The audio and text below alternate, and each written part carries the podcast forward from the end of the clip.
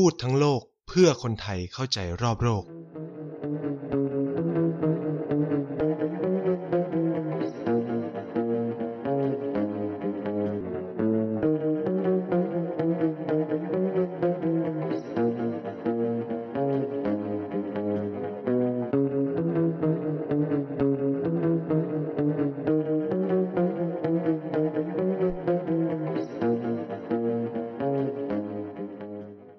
สวัสดีครับกลับมาพบกันอีกแล้วนะครับกับรายการพูดทั้งโลกนะครับแล้วก็พบกับไนท์เช่นเคยนะครับอันนี้ก็เป็น EP ที่เท่าไหร่แล้วล่ะโอ้โหเราอยู่กันมานานมากแล้วเนาะไม่คิดว่ารายการพูดทั้งโลกจะมาขนาดนี้นะครับก็ขอบคุณคุณผู้ฟังทุกคนนะสำหรับสัปดาห์นี้นั้นก็ตามหัวข้อเลยจ้านั่นก็คือคุยเรื่องบังกลาเทศนะครับ เพราะว่ารอบที่แล้วเนี่ยไนท์ได้แบบเกริ่นไปแล้วว่าจะคุยเรื่องประเทศนี้เพราะสัปดาห์ที่แล้วเราคุยกันไปถึงเกี่ยวกับการก่อร่างสร้างตัวของประเทศปากีสถานเนาะซึ่งประเทศเนี้ยก็ได้รับเอกราชพร้อมๆกับอินเดียนะครับแล้วก็น่าสนใจคือเป็นประเทศอกแตกนะก็คือมีอีสต์กับเวสต์ปากีสถานแล้วประวัติศาสตร์ของปากีสถานเนี่ยก็มีความสัมพันธ์แล้วก็เชื่อมโยงโดยตรงนะกับประเทศบังกลาเทศเพราะเวสต์ปากีสถานก็คือประเทศปากีสถานในปัจจุบันส่วนอีสต์ปากีสถานเนี่ยก็คือบังกลาเทศนะครับซึ่งทำให้การเล่าต่อกันมันก็จะทำให้คุณผู้ฟังเนี่ยเชื่อมโยงประเด็นได้ถูกไหมครับนะก็เล่าอย่างนี้ก็อย่างที่เล่าไปในเทปของปากีสถานถ้าใครยังไม่ได้ฟังลองไปฟังนะครับในเทปปากีสถานลายพรางนะก็จะได้รู้เรื่องราวของบทบาททหารในการเมืองปากีสถานนู่นนี่นั่นนะครับในตอนหนึ่งหรือช่วงหนึ่งเนี่ยนายก็เล่าไปเกี่ยวกับเรื่องการประกาศเอกราชของบังกลาเทศใช่ไหมในประมาณปี 1971 นั่นเองนะครับซึ่งนี่แหละเราก็จะมาเล่าการก่อกำเนิดประเทศบังกลาเทศนับแต่ตั้งแต่ตรงนี้เป็นต้นไปต้องเล่าอย่างนี้ก่อนนะครับว่าบังกลาเทศอยู่ตรงไหนก็คือบังกลาเทศเนี่ยอยู่ตรงอ่าวเบงกอลนะครับก็อยู่ระหว่างอินเดียพม่าใช่ไหมถ้าเราดูก็คือพรมแดนของบังกลาเทศเนี่ยจะอยู่ติดกับประเทศอินเดียเลยทั้งฝั่งตะวันตกทางเหนือติดกับอินเดียหมดเลยครับแต่ว่าจะมีติ่งนิดนึงตรงฝั่งตะวันออกที่จะติดกับพม่าด้วยนะครับซึ่งมันจะนำมาสู่ประเด็นปัญหาผู้อพยพที่มันเกิดขึ้นเมื่อไม่นานมานี้ถูกไหมก็อันนี้เป็นภูมิศาสตร์นะครับแต่ว่าสิ่งสำคัญนึงก็คือว่าบังกลาเทศเป็นประเทศที่มีประชากรหนาแน่นที่สุดแห่งหนึ่งของโลกนะครับด้วยพื้นที่เพียงประมาณแบบ147,000 กว่าตารางกิโลเมตรเนี่ยแต่กลับมีประชากร161ล้านคนนะครับถือว่าเยอะมากๆนะต้องใช้คำนี้ว่าประชากรมีจำนวนเยอะมากคือมันเลยทำให้บังกลาเทศเป็นพื้นที่แออัดหรือถูกให้นิยามว่าเป็นสลัมของโลกเพราะมันแน่นมากคนมันเยอะมากๆเลยคิดสภาพคน161ล้านคนแต่ประเทศเนี่ยมีขนาดเล็กมากๆขนาดที่ว่าอาจจะเป็นแค่ภาคเหนือของประเทศไทยหรือภาคอีสานของประเทศไทยเท่านั้นเองให้คิดภาพแบบนี้นะครับแล้วก็อย่างอันนี้คือผมไม่ได้ตัดเรื่องภูมิศาสตร์ที่เป็นภูเขาป่าไม้อะไรเลยนะก็ให้คิดเอาเองนะครับอันนี้ก็เป็นภาพรวมๆของประเทศบังกลาเทศในปัจจุบันประวัติศาสตร์ของบังกลาเทศต้องบอกว่าคนบังกลาเทศส่วนใหญ่เป็นคนที่มีชาติพันธุ์เป็นคนเบงกอลก็มีลักษณะเป็นชาติพันธุ์เดียวกับคนรัฐเบงกอลตะวันตกของอินเดียนั่นแหละคือเขาคุยกันรู้เรื่องเลยนะใช่ว่าเขาใช้ภาษาเดียวกันซึ่งประเด็นเรื่องชาติพันธุ์และภาษาเนี่ยแหละเป็นหนึ่งในประเด็นปัญหาสำคัญที่ทำไมบังกลาเทศต้องประกาศเอกราชนะครับเพราะต้องพูดอย่างนี้ว่าตอนที่ปากีสถานได้รับเอกราชแบ่งเป็นตะวันตกตะวันออกเนี่ยต้องบอกว่าประชากรส่วนใหญ่เนี่ยอาศัยอยู่ในพื้นที่เบงกอลตะวันออกอยู่ในพื้นที่ปากีสถานตะวันออกนั่นคือบังกลาเทศเนี่ยมากที่สุดนะครับแล้วก็สิ่งสำคัญเนี่ยภาษาก็คือคนบังกลาเทศใช้ภาษาเบงกาลีในขณะที่คนปากีสถานเนี่ยใช้ภาษาอูรดูนเนี่ยก็คือก็ต่างกันแต่ปัญหาคือทั้งที่คนเบงกาลีเนี่ยเป็นประชากรส่วนใหญ่ของประเทศใช่ไหมของประเทศปากีสถานในเวลานั้นแต่กลายเป็นว่ารัฐบาลป ปากีสถานเวลานั้นกลับใช้นโยบายให้ใช้ภาษาเดียวกันทั้งประเทศนั่นคือใช้ภาษาอุนดูนซึ่งเป็นภาษาของคนส่วนน้อยเข้าใจไหมแต่ปัญหาแต่สิ่งสำคัญคือการเมืองหรือเศรษฐกิจการเมืองเขาเรียกว่าอำนาจทางการเมืองอะไรต่างๆเนี่ยมันอยู่ในฝั่งปากีสถานตะวันตกไงทำให้คนบังกลาเทศหรือคนฝั่งปากีสถานตะวันออกเนี่ยไม่ค่อยมีปากมีเสียงมากเท่าไหร่นักแล้วก็ในช่วงแรกที่เป็นเอกราชเนี่ยก็ดันไม่มีการเลือกตั้งก็คือถูกรัฐประหารเร็วมากนะครับแล้วก็อยู่ในระบบการรัฐประหารมาเป็นเวลายาวนานอะไรเงี้ยจนกระทั่งประมาณปี1970ก็เกิดการเลือกตั้งขึ้นนะเป็นครั้งแรกในประวัติศาสตร์ของประเทศปากีสถานก็ต้องเล่าอย่างนี้ก็ตะวันออกตะวันตกก็เลือกตั้งกันผลปรากฏว่าก็คือพรรคชาตินิยมเบงกาลีได้รับชัยชนะในการเลือกตั้งคือสมมติมี300ที่นั่งในสภาพรรคชาตินิยมเบงกาลีได้160ที่นั่งก็คือตั้งปฏิก็คือเป็นรัฐบาลได้เพราะต้องบอกงี้มันยังไงก็เป็นรัฐบาลได้อยู่แล้วเพราะประชากรส่วนใหญ่มันอยู่ในฝั่งตะวันออกถูกไหมแล้วก็คนส่วนน้อยมันอยู่ในฝั่งตะวันตกแล้วเศรษฐกิจอะไรเงี้ยก็อยู่แล้วคือคนฝั่งตะวันออกของปากีสถานเนี่ยก็ถูกเขาเรียกว่า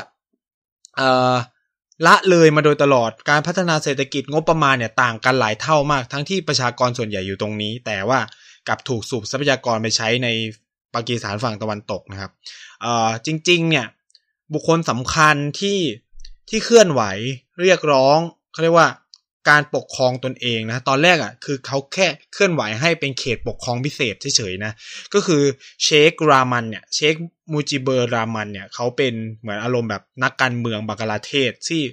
ที่ตั้งพรรคการเมืองขึ้นมาเพื่อแข่งในระบบเลือกตั้งของปากีสถานในเวลานั้นโดยเขาเนี่ยมีแนวคิดในเรื่องการตั้งautonomous พื้นที่พิเศษในการปกครองตัวเองของบังกลาเทศขึ้นมาอะไรเงี้ยซึ่งตอนแรกๆเลยโดนจับนะครับแล้วก็โดนตั้งข้อหาเป็นกบฏด้วยติดคุกไปเลยอ่ะก็คือเพราะว่าพวกทหารในปากีสถานเนี่ยไม่ค่อยโอเคกับแนวคิดแบบนี้นะครับฉะนั้นพอถึงการเลือกตั้งครั้งแรกในปี1970เขาก็ถูกปล่อยตัวออกมาพอดีอะไรเงี้ยก็มีการเคลื่อนไหวต่อสู้ซึ่งเป็นการแข่งขันกันทางการเมืองนะระหว่างพรรคAwami League ซึ่งเป็นพรรคการเมืองของพรรคชาตินิยมบังกลาเทศเนี่ยก็ลงแข่งขันเลือกตั้งกับพรรค Pakistan People Party ซึ่งก็คือพรรคของบุตโตใช่ไหมที่ผมเคยเล่าไปรอบที่แล้วก็คือเชลฟิกาอาลีบุตโตเนี่ยก็แข่งกัน2พรรคนะครับผลปรากฏอย่างที่เล่าไปคือพรรคชาตินิยมบังกลาชนะแต่ปัญหาคือพอเขาชนะเลือกตั้งทหารนะครับไม่ยอมมอบอำนาจให้ก็เลยเกิดรัฐประหารอีกรอบนึงทำให้ยาย่าข่านขึ้นมามีอำนาจใช่ไหมที่ผมเล่าไปตอนนั้นเพราะว่ากลายเป็นว่าพรรคของปากีสถานฝั่งตะวันตกมันแพ้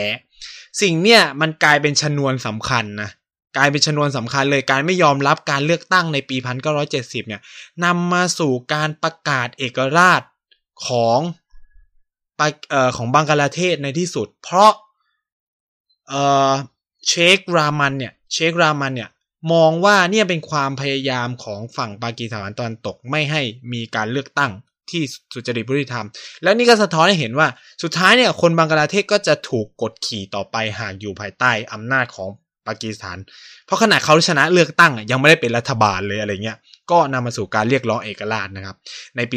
1971ขบวนการเคลื่อนไหวเรียกร้องเอกราชบังกลาเทศเนี่ยก็เริ่มต้นขึ้นนำมาสู่การฆ่าล้างเผ่าพันธุ์ผมใช้คำว่าฆ่าล้างเผ่าพันธุ์เพราะเป็นการฆ่ากันมโหฬารระหว่างคนเบงกาลีกับคนที่พูดอุนดูนนะครับแล้วก็มีการใช้กำลังทหารของกองทัพปากีสถานเข้าไปในบังกลาเทศมีคนเสียชีวิตหลักล้านนะใช้คำว่าหลักล้านครับซึ่งไอการประกาศเอกราชครั้งเนี้ยต้องบอกว่ามันเป็นกองทัพปากีสถานทะเลาะ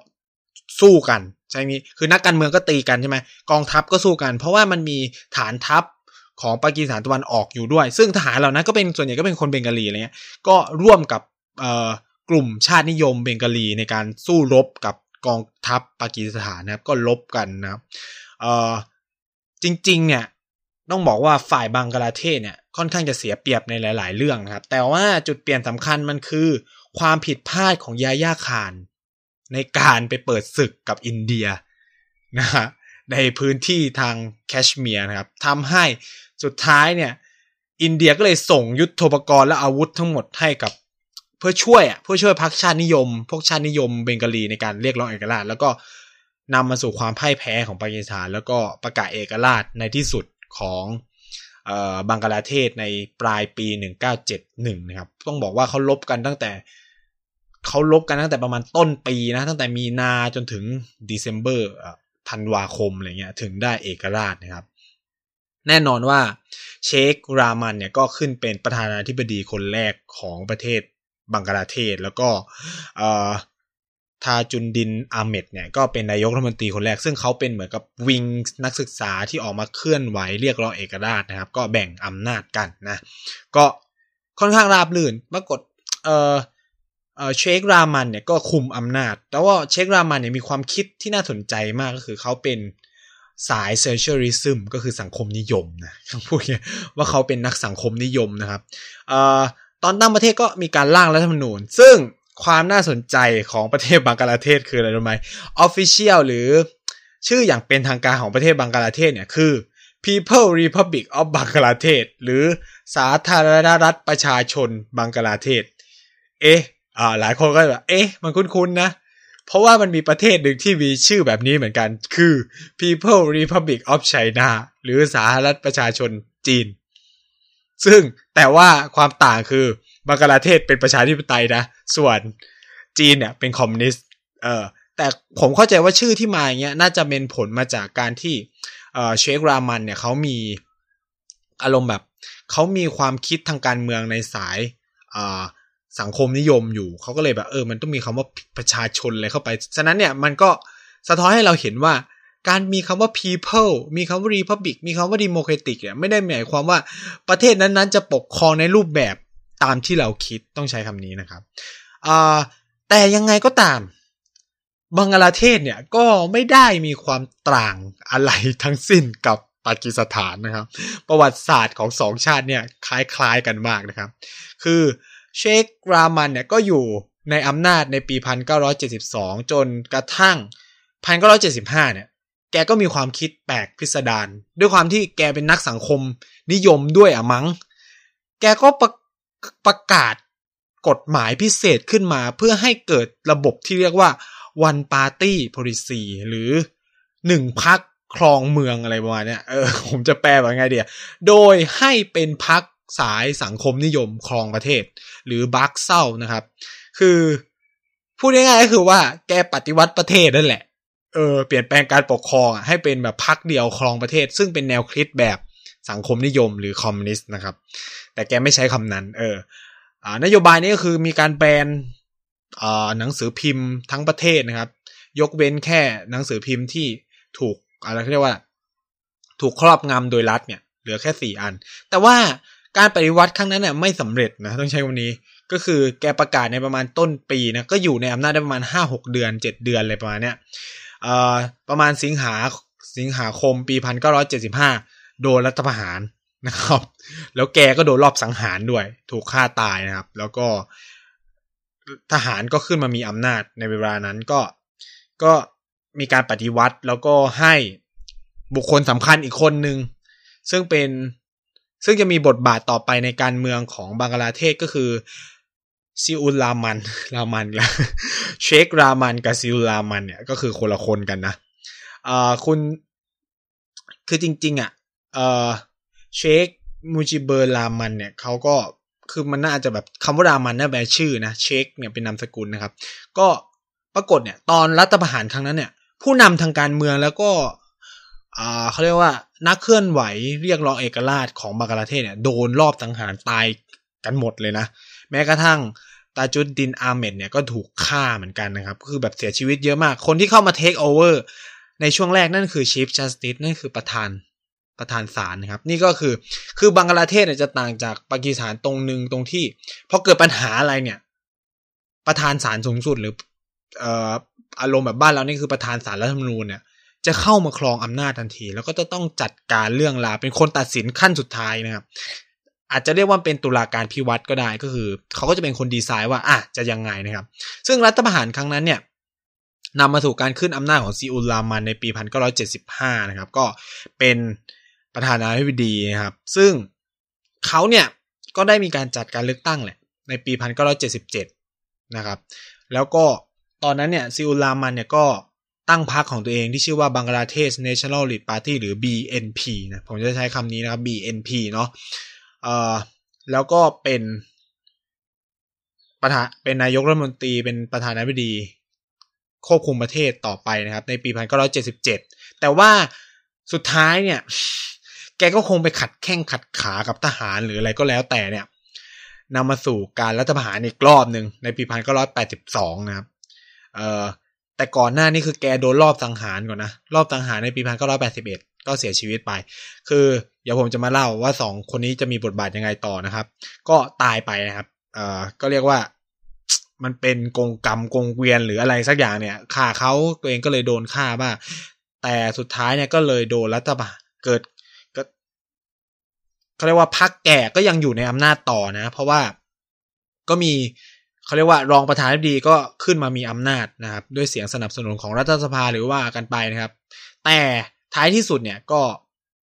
รัฐสภาก็ล่มไปด้วยระบบรัฐประหารโดย H.M. Ershad นะครับก็ขึ้นมามีอำนาจแล้วแกก็คือปกครองประเทศ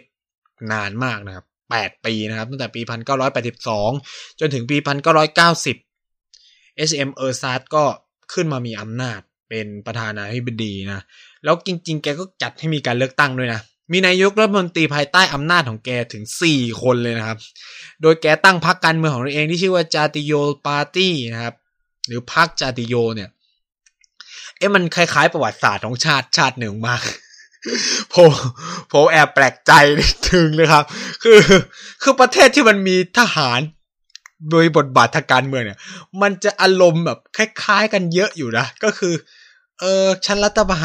ารเสร็จมีการเลือกตั้งแล้วก็มีพรรคการเมืองที่สนับสนุนฉันอะไรประมาณเนี่ยคือผมไม่อยากจะบอกว่าเป็นประเทศอะไรก็ให้เดาๆเองแถวเอเชียอาคาเนย์นี่แหละก็ในที่สุดแกก็ครองอำนาจอยู่ต่อ8ปีนะครับจนกระทั่งเกิดวิกฤตเศรษฐกิจเนาะคนก็ไม่พอใจการบริหารจัดการนะครับแล้วก็มีการเรียกร้องระบบประชาธิปไตยในการเลือกตั้งอีกครั้งหนึ่งในปี1990มีการเคลื่อนไหวใหญ่โตมากซึ่งครั้งนั้นเนี่ยสร้างเขาเรียกว่าสร้างสิ่งที่เรียกว่าบุคคลนักประชาธิปไตยหรืออะไรเงี้ยในประเทศบังกลาเทศ2คนสำคัญคนหนึ่งเนี่ยชื่อว่าKhaleda Zia อีกคนหนึ่งชื่อว่าเชคฮัสซินาให้ทะก็คือพูดง่ายๆคือว่า2คนนี้มีความสัมพันธ์อย่างหนึ่งนั่นก็คือว่า Khaleda Zia เนี่ยเป็นนะครับเป็นภรรยาของซิอุลรามันนะครับส่วนเชคฮัสซินาเนี่ยเป็นลูกสาวของเชคมูจาเปอร์รามันนะคือ2คนนี้ก็คือมีความเกี่ยวข้องโดยตรงมีความเกี่ยวข้องกันโดยตรงในเชิงประวัติศาสตร์การเมืองเลยนั่นก็คือ2คนนี้เนี่ยมีความเป็นตระกูลการเมืองอยู่ถูกไหมถ้าเราดูจากประวัติศาสตร์ของเขาเนี่ยก็จะเห็นนะครับว่า2คนนี้เขามีพื้นฐานทางการเมืองมาอยู่แล้วนะครับแต่สิ่งสำคัญเนี่ยก็คือต้องพูดอย่างนี้ว่าชีวิตของ2คนนี้จะต่างกันมากแล้ว2คนเนี่ยจะมีบทบาททางการเมืองบังกลาเทศจนกระทั่งถึงปัจจุบันเลยนะครับ2คนนี้เนี่ยเป็นบุคคลที่นับตั้งแต่นี้ไปจะมีแค่2ชื่อนี้เท่านั้นนะในประวัติศาสตร์การเมืองของบังกลาเทศต้องเล่าย้อนประวัตินิดนึงนะครับเชคฮัสซินาเนี่ยด้วยความที่เป็นลูกสาวของเชคมูจาเปอร์รามันซึ่งเป็นประธานาธิบดีคนแรกของบังกลาเทศเนี่ยเธอเนี่ยมีความจะบอกว่าโชคดีไหมก็อาจจะเป็นความโชคดีประการหนึ่งก็คือว่าช่วงที่ตระกูลของเธอถูกลอบสังหารเนี่ยเธอไม่อยู่ในบังกลาเทศก็คือติดตามสามีคือเชคฮัสซินาเนี่ยเป็นอะไรที่อยู่นอกวงการเมืองบังกลาเทศเลยนะครับไม่ได้อยู่ในสายอะไรทางการเมืองเหมือนจะเรียกว่าบุญหล่นทับหรืออะไรก็แล้วแต่นะครับคือเธอแต่งงานกับนักวิทยาศาสตร์นิวเคลียร์นะคือเป็นผู้หญิงธรรมดาคนหนึ่งที่แต่งงานมีสามีแล้วก็ย้ายตามสามีไปทำงานที่ประเทศเยอรมัน เพราะสามีก็คือเป็นแม่บ้านเลยนะครับสามีก็คือย้ายไปทำงานเป็นนักนิวเคลียร์ฟิสิกส์อยู่ที่เยอรมันนะครับและช่วงเวลานั้นเองตระกูลของเธอก็ถูกฆ่าล้างตระกูลเป็นการรอบสังหารแบบฆ่าล้างตระกูลพ่อพี่น้องอะไรก็ตายหมดเลยนะครับทำให้เชคฮาซินาก็ไม่มีความปลอดภัยแล้วก็ต้องลี้ภัยนะครับต้องขอลี้ภัยซึ่งสุดท้ายเนี่ยขอลี้ภัยมาอยู่อินเดียนะครับเพราะว่าเธอถูกทาบทามจากพรรคอาวามีนะครับให้มาดูแลพรรคต่ออะไรเงี้ยซึ่งตอนแรกๆเธอก็ไม่ค่อยอะไรกับพรรคการเมืองนี้มากเพราะว่าก็กลัวแล้วก็ถูกแบนไม่ให้เข้าประเทศด้วยเพราะตอนนั้นทหารปกครองใช่ไหมแต่สุดท้ายก็ตัดสินใจกลับมานะครับแต่ว่าก็ลี้ภัยอยู่ในอินเดียนะครับซึ่งทำให้เธอเนี่ยมีความสัมพันธ์แล้วก็มีความสัมพันธ์ใกล้ชิดกับนักการเมืองในอินเดียจำนวนมากต้องใช้มีความสัมพันธ์กับนักการเมืองในอินเดียจำนวนมากเพราะว่าได้รู้จักคนโน้นคนนี้ลูกของเธอเนี่ยก็เข้าเรียนหนังสือนะครับมีเพื่อนมีฝูงอยู่ในอินเดียเยอะแยะมากมายสิ่งที่น่าสนใจอีกประการหนึ่งก็คือว่าเธอเป็นเพื่อนกับบุคคลสำคัญคนหนึ่งนั่นคือภรรยาของอดีตประธานาธิบดีอินเดียนั่นคือปนาบ มุขเออร์จีนะครับทำให้เธอมีความสัมพันธ์ที่ค่อนข้างใกล้ชิดกับปนาบ มุขเออร์จีไปด้วยในตัวนะครับอันนี้ก็เป็นประวัติของเชคฮาซีนานะครับส่วนกาเลด้าเนี่ยก็อย่างที่บอกก็เป็นผู้หญิงคนหนึ่งที่แต่งงานมีครอบครัวนะครับกับสามีเนี่ยก็คือคุณเซียเนี่ยก็เป็นสามีนะครับแล้วก็ทำให้เธอมีบทบาททางการเมืองต่อมาจากสามีเลยแล้วก็เธอค่อนข้างมีความคิดเห็นที่ตรงกันข้ามมากๆนะครับกับพวกฝ่ายทหารที่แบบรัฐประหารเธอสามีเธอแล้วก็ก็เป็นอาจจะเป็นต้นเหตุของการสังหารสามีเธอด้วยก็ทำให้เธอก็ขึ้นมามีอำนาจเป็นหัวหน้าพรรคต่อจากสามีตัวเองครับนั่นก็เลยการเมืองบังกลาเทศเนี่ยก็เลยเปลี่ยนแปลงไปในปี1990แล้วก็การเลือกตั้งในปี1991เนี่ยก็เป็นจุดเปลี่ยนสำคัญที่ทำให้บทบาทของกองทัพเนี่ยค่อยๆลดลงมั้งวันนี้ค่อยลดลงมั้งนะครับก็คือในการเลือกตั้งครั้งนั้นเนี่ยพรรคที่ได้คะแนนอันดับหนึ่งก็คือพรรคBNP Bangladesh Nationalist Party ของ Khaleda Zia นะครับส่วนพรรคที่ได้อันดับ2เนี่ยก็คือ Awami League Party ของเชคฮาซีนาและอันดับ3นั่นคือพรรคจีโยของฝ่ายทหารนะครับซึ่ง Khaleda Zia เนี่ยก็ปกครองบังกลาเทศนะครับในปี1991จนถึงปี1996เป็นเวลา5ปีตามสมัยนะครับแต่ว่าในการเลือกตั้งในปี1996ซึ่งเป็นการเลือกตั้งครั้งต่อมาเนี่ยอำนาจถูกเปลี่ยนมือนะต้องใช้ไหมอำนาจถูกเปลี่ยนมือไปอยู่ในมือของฝ่ายอวาดีปาร์ตี้อวามีปาร์ตี้หรือว่าอวามีปาร์ตี้เนี่ยของเชคฮาซีนาก็เลยขึ้นมามีอำนาจนะครับซึ่งการบริหารจัดการของเชคฮาซีนาเนี่ยก็จะเป็นในสายแบบสังคมนิยมทุนนิยมนะครับก็คือเน้นการใช้รัฐสวัสดิการกระจายตัวของธุรกิจนู่นนี่นั่นอะไรเงี้ยก็ทำให้เธอขึ้นมามีอำนาจนะครับแต่แล้วนะครับ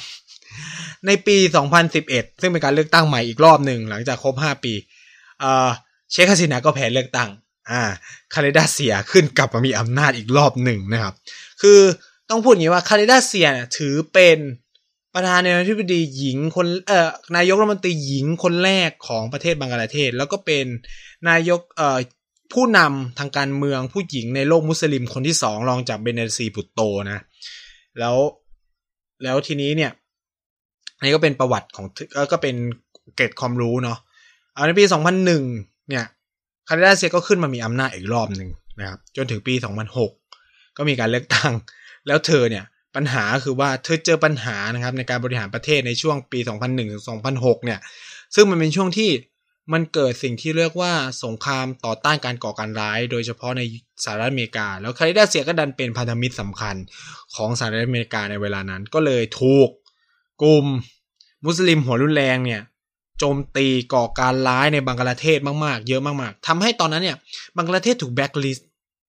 เป็นพื้นที่เสี่ยงเขาเรียกว่าถูกกำหนดให้เป็นเลสโซนนะครับที่แบบไม่แนะนำให้คนเดินทางไปไม่ใช่คราวนี้เพราะว่าถูกกลุ่มก่อการร้ายโจมตีบ่อยมากจนแบบมีประชาชนเนี่ยเสียชีวิตจากการวางระเบิดนู่นนี่นั่นอะไรเงี้ยหรือระเบิดพีชีพจาก กลุ่มมุสลิมโหดรุนแรงแล้วเธอก็จัดการอะไรไม่ได้นะครับทำให้ในปี2016ด้วย2006เนี่ยเธอก็แพ้การเลือกตั้งในที่สุดให้กับสตรีอีกคนหนึ่งนั่นก็คือเชคฮาซีน่านะครับคือเชคฮาซีน่าก็ขึ้นมามีอำนาจอีกรอบหนึ่งคือต้องพูดงี้ว่า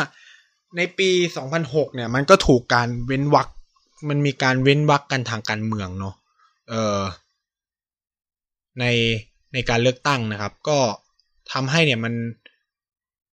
มันเขาเรียกว่าอะไรเป็นช่องโหว่สำคัญนะ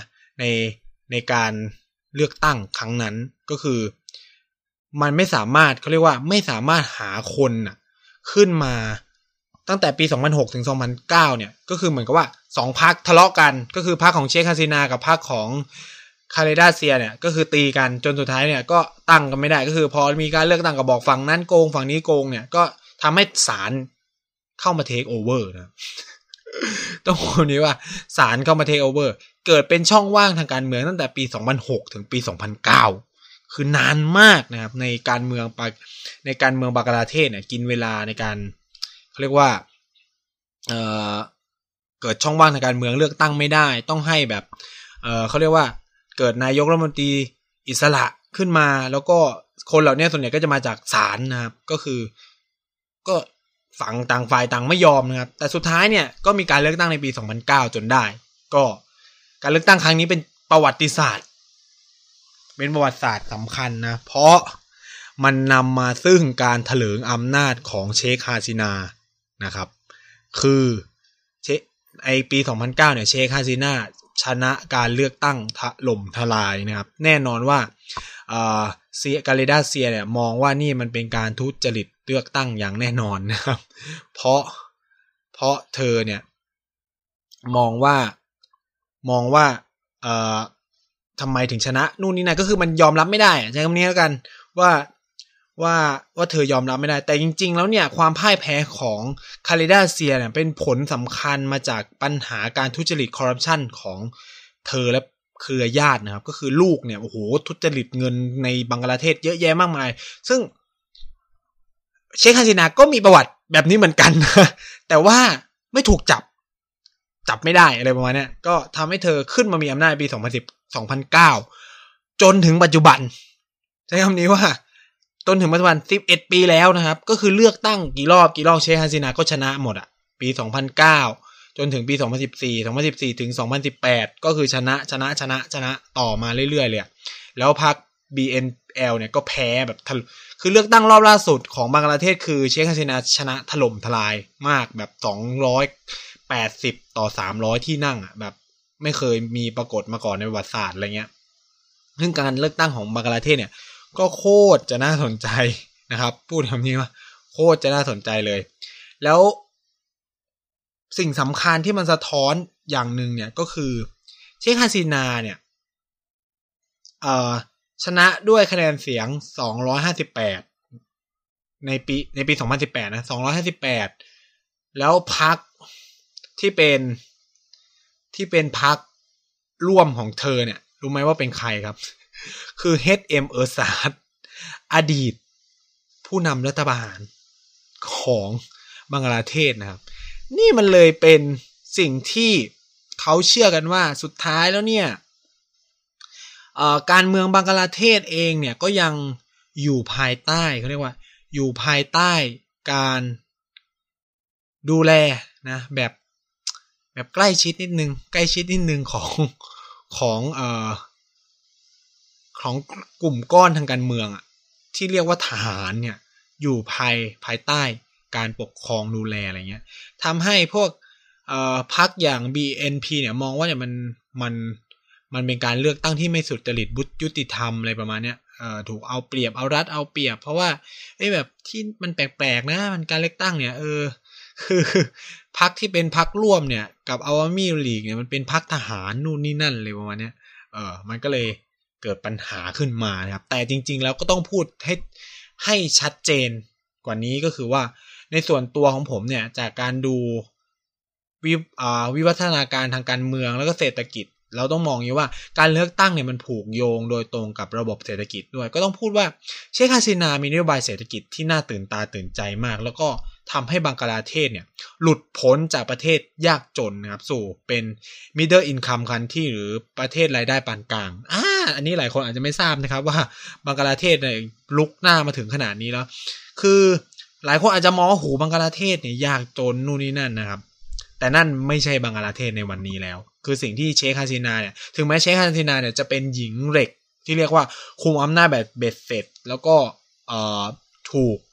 ร้องเรียนในประเด็นปัญหาเยอะมากไม่ว่าจะเป็นเรื่อง human rights violation คือการละเมิดสิทธิมนุษยชนแล้วก็ประเด็นการเมืองเนี่ยเพราะเธอเล่นไล่จับคนเยอะมากนะครับไล่จับคือจับเข้าตารางนะคือ Khaleda Zia เนี่ยในปี 2018หลังจากที่เชคฮาซินาซัดเตนพาวเวอร์แล้วเนี่ยโดนจับเข้าคุกเลยนะครับข้อหาทุจริตคอร์รัปชันในโครงการของเธอเองซึ่งตั้งแต่ประมาณปี2001ถึง2006ที่คาเลดาเซียมีอำนาจก็คือนานมากแล้วแต่คดีโดนฟื้นย้อนหลังนะครับแล้วก็ติดคุกไปในปี2018โดนไป17ปีนะครับแต่ว่าสุดท้ายเนี่ยด้วยความที่เขาก็คือเป็นตระกูลการเมืองแล้วก็ต้องเชคฮาซินาก็คงต้องการรักษาเสถียรภาพทางการเมืองด้วยอะไรเงี้ยเพื่อไม่ให้แบบกลุ่มที่สนับสนุนพรรค BNP เนี่ยออกมาเคลื่อนไหวอะไรเงี้ยก็โอเคก็มีข้อตกลงนะครับก็ให้เธอป่วยเข้าโรงพยาบาลไปอะไรเงี้ยแล้วก็ยอมให้กักตัวเองอยู่ในบ้านนะครับก็เป็นการยุติปัญหาไปนะครับคือ2คนนี้ก็ต้องบอกว่าไม่ถูกกันคนละขั้วอะไรเงี้ยแล้วก็เราก็จะมามองในประเด็นเศรษฐกิจว่าตอนเนี้ยต้องพูดว่า GDP เนี่ยของบังกลาเทศเนี่ยเติบโตแบบก้าวกระโดดนะครับเป็นหนึ่งในประเทศที่มีการเติบโตทางเศรษฐกิจเยอะที่สุดแห่งหนึ่งของโลกนะ GDP เนี่ยพุ่งแบบพรวดเลยคิดสภาพว่าการแชร์แต่ด้วยขนาดประชากรนะมันก็เลยมีปัญหาซึ่งนโยบายของเชคฮาซินาเนี่ยสิ่งสำคัญคือเชคฮาซินาดึงคนเก่งๆเข้ามาเขาเรียกว่าเข้ามาอยู่ในมือของตัวเองเยอะมากหนึ่งในคนที่เป็นมือเศรษฐกิจคนสำคัญของเชคฮาซินาเนี่ยก็คือมูฮัมหมัดยูนุสนะครับคนอาจจะงงนะครับว่าเขาคือใครนะก็คือถ้าใครเคยฟังก็คือเขาคือบุคคลที่ได้รับรางวัลโนเบลไหมมูฮัมหมัดยูนุสเนี่ยเป็นคนที่คิดเรื่องธนาคารกามีนนะครับเขาเป็นโซเชียลเอ็นเตอร์ไพรส์ก็คือคนเนี้ยไม่ถึงว่าเป็นรัฐมนตรีนะแต่ว่าได้เข้าไปมีบทบาทสำคัญในการคิดค้นแนวทางนโยบายเศรษฐกิจเพื่อกระจายความร่ำรวยกระจายเขาเรียกว่ากระจายเวลอะผมจะบอกอะไรกระจายความรุ่มรวยไปสู่คนยากคนจนคือมูฮัมหมัดยูนุสเนี่ยเขาเป็นคนคิดแนวคิดเรื่องธนาคารกรามีนหรือเขาเรียกว่าไมโครเครดิตหรือธนาคารสำหรับคนยากจนอะไรเงี้ยก็คือเป็นลักษณะธนาคารขนาดเล็กที่บริหารจัดการเพื่อช่วยเหลือผู้หญิงในบังกลาเทศคือผู้หญิงในบังกลาเทศทำงานเยอะมากแล้วก็ปัญหาคือเข้าไม่ถึงแหล่งเงินทุนอะไรเงี้ยก็เขาก็คิดขึ้นมามีการออกแบบนู่นนั่นซึ่งเชคฮาซินาก็สนับสนุนสิ่งเหล่านี้คือมูฮัมหมัดยูนุสก็เป็นโนเบลไพรส์คนแรกมั้งได้เป็นคนแรกของทางด้านเศรษฐศาสตร์ด้วยของประเทศบังกลาเทศเขาก็ดึงเอาแนวคิดพวกนี้ขึ้นมาแล้วบังกลาเทศเนี่ยก็พยายามส่งเสริมเรื่องการลงทุนทางตรงจากต่างประเทศทำให้ปัจจุบันเนี่ยบังกลาเทศเป็นศูนย์กลางการผลิต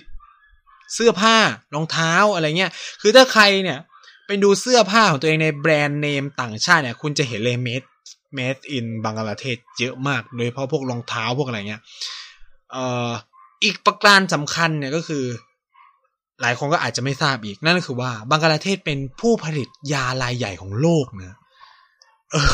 อันเนี้ยผมเพิ่งมารู้จากการได้คุยกับเพื่อนบังกลาเทศเหมือนกันว่าแบบประเทศเขาเนี่ยเป็นผู้ผลิตรายใหญ่ของโลกเลยนะแล้วตอนเนี้ยนโยบายของเชคฮาซินาคือพยายามผันบังกลาเทศให้เป็นหับทางด้าน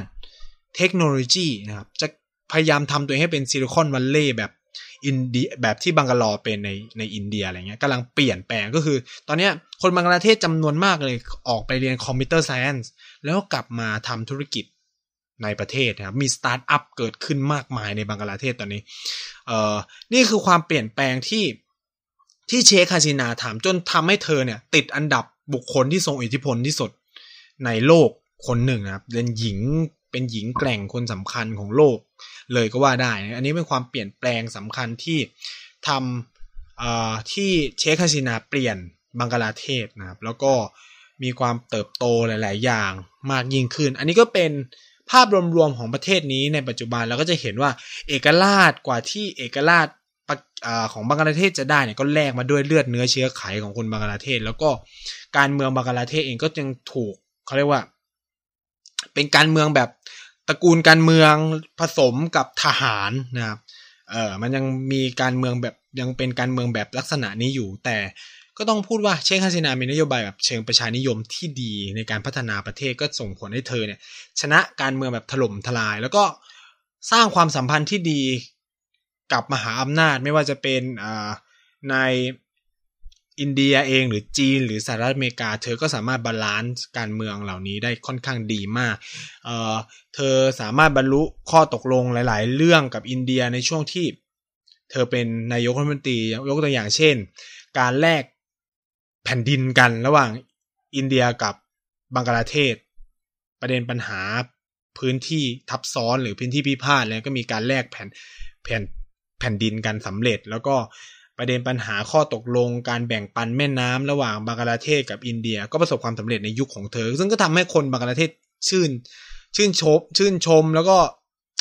เขาเรียกว่านี่เป็นความสำเร็จอ่ะช่วยอธิบายไงก็คือมันคือเป็นนายกรัฐมนตรีที่ค่อนข้างจะเก่งมากๆผมใช้คำนี้ว่าคือมีความสามารถสูงมากแล้วก็สิ่งที่เป็นปัญหาตอนนี้กับของบังกลาเทศกับชาวโลกนั่นคือปัญหาเรื่องการรับผู้อพยพชาวโรฮิงญาที่มาจากพม่าซึ่งอันนี้ก็เป็นปัญหาหนักใจของเชค ฮาซินามาโดยตลอดนะก็ไม่รู้จะพูดยังไงแล้วก็เชค ฮาซินาก็เป็นคนตรงไปตรงมานะผมใช้คำนี้เธอเป็นคนตรงไปตรงมาพูดแบบตรงไปตรงมาเช่นเธอโดนประณามเรื่องแบบค่ายผู้อพยพนู่นนี่นั่นไม่ยอมรับผู้อพยพนู่นนี่นั่นสิ่งที่เธอพูดอย่างแรกคืออยากได้ก็รับไปสิบังกลาเทศยินดีจ่ายค่าเครื่องบินจ่ายค่าเรือค่าอะไรทั้งหมดเพื่อจะอพยพชาวโรฮิงญาเหล่านี้ออกจากบังกลาเทศสำหรับประเทศที่อยากจะรับเอาไปเลี้ยงดูบังกลาเทศพูดแบบนี้เลยแล้วบังกลาเทศพูดว่าบังกลาเทศไม่สามารถจะเป็นเงินไปกับค่ายผู้อพยพได้นะถ้าพวกแกไม่ยอมบริจาคเงินมาฉันก็ไม่จ่ายอะไรให้กับค่ายผู้อพยพนี้เพราะแค่เลี้ยงดูคนในประเทศตัวเองก็ไม่ไหวแล้วอะไรเงี้ยทำไมต้องมาเลี้ยงดูผู้อพยพด้วยฉะนั้นก็คือเรียกร้องไปที่ UNHCR ก็คือสำนักงานข้าหลวงใหญ่แห่งสหประชาชาติเนี่ยก็คือให้มาเทคแคร์กับงบประมาณในการดูแลโรฮิงญาตรงนี้นี่คือเชค ฮาซินาพูดกลางเวทีสหประชาชาติคือเป็นคนที่โคตรตรงแล้วนางก็พูดว่าถ้ายังเป็นอย่างนี้อยู่ต่อไปเดี๋ยวจะบริจาคเกาะล้างในมหาสมุทรในอ่าวเบงกอลแล้วก็เอาพวกเนี้ยเอาโรฮิงญาไปอยู่เลยแล้วก็ทำมาหากินเอาเองอะไรก็ยกให้ไปเลยยกเกาะนั้นให้ไปเลยอะไรเงี้ยคือนี่คือสิ่งที่เชค ฮาซินาคิดแล้วก็มีแนวโน้มว่าจะทำจริงๆด้วยนะเพราะเธอก็แบบไม่ได้แคร์เพราะก็ตรูก็ไม่ได้มีความจำเป็นต้องมาเลี้ยงดูอะไรพวกนี้อะไรเงี้ยแล้วก็ไม่ได้มีความจำเป็นที่ตรูจะต้องมาเจรจาอะไรกับพม่าด้วยอะไรเงี้ยเพราะมันไม่ใช่เรื่องอะไรเงี้ยครับอันนี้ก็เป็นความชัดเจนของเธอมากๆนี่ก็เป็นประเด็นของประเทศบังกลาเทศที่กว้างๆเนาะที่เราเห็นกันก็หวังว่าทุกคนจะได้รับความรู้แหละไม่มากก็น้อยเนาะจากพูดทั้งโลกนะครับยังไงก็ฝากติดตามรายการพูดทั้งโลกแล้วก็เรามี Twitter นะครับชื่อว่า Nice Talk NICETALK นะครับ th นะครับ @nighttalksth นะครับก็ไปติดตาม Twitter นี้ได้แล้วหรือเพจกระแสเอเชียใต้นะครับก็ทาง Facebook หรือใน Boxdit เราก็มีนะครับใน Boxdit เรามีรายการพูดทั้งโลกนะครับยังไงก็ฝากติดตามกันด้วยนะครับหรือรายการอื่นๆใน TPT Podcast ก็มีอีกมากมายไม่ว่าจะเป็นเกียร์กายซอส Gossip นะครับเด็กสร้างชาติหรือแม้กระทั่ง Back to the Future นะครับก็ฝากติดตามรายการในเครือของ TPT Podcast กันด้วยนะครับสำหรับสัปดาห์นี้ก็ขอจบรายการแต่เพียงเท่านี้สวัสดีครับ